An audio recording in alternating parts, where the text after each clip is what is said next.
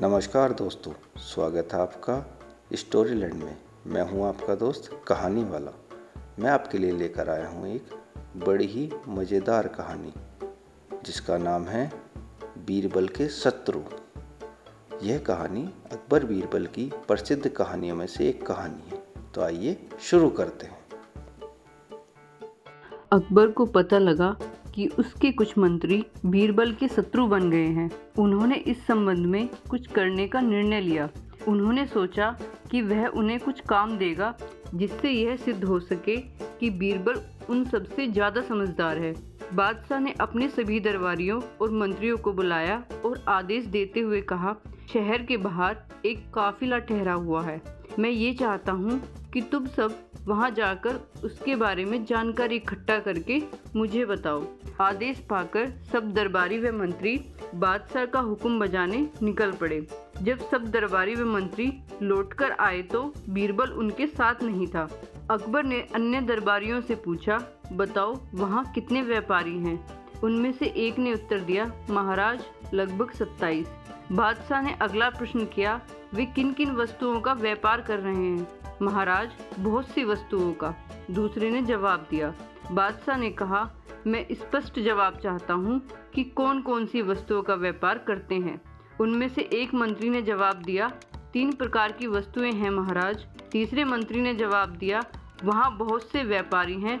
कुछ अनाज व्यापारी, कुछ कपड़ा व्यापारी, एक व्यापारी चमड़ा बेचता है और कुछ तेल व्यापारी हैं। बादशाह ने फिर प्रश्न किया, उनके पशुओं के बारे में तुम क्या जानते हो?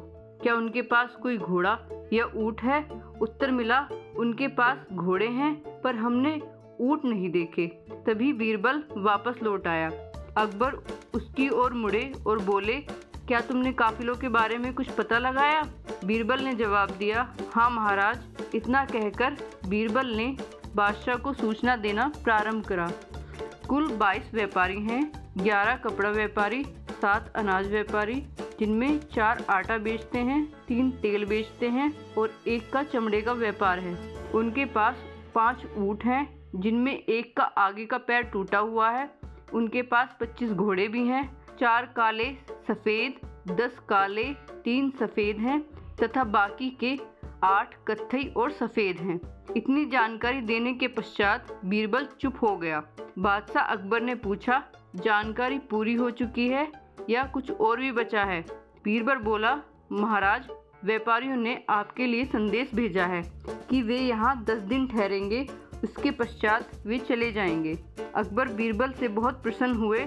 वे मंत्रियों की तरफ़ मुड़े और बोले, अब तुम जान गए होंगे कि मैं बीरबल पर इतना निर्भर क्यों रहता हूँ? इस प्रकार बीरबल स्वयं को एक बार फिर अन्य दरबारियों से श्रेष्ठ सिद्ध कर चुका था।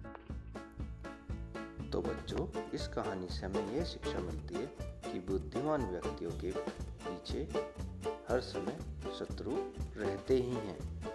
इसलिए हमें सावधान और चौकन्ना रहना चाहिए।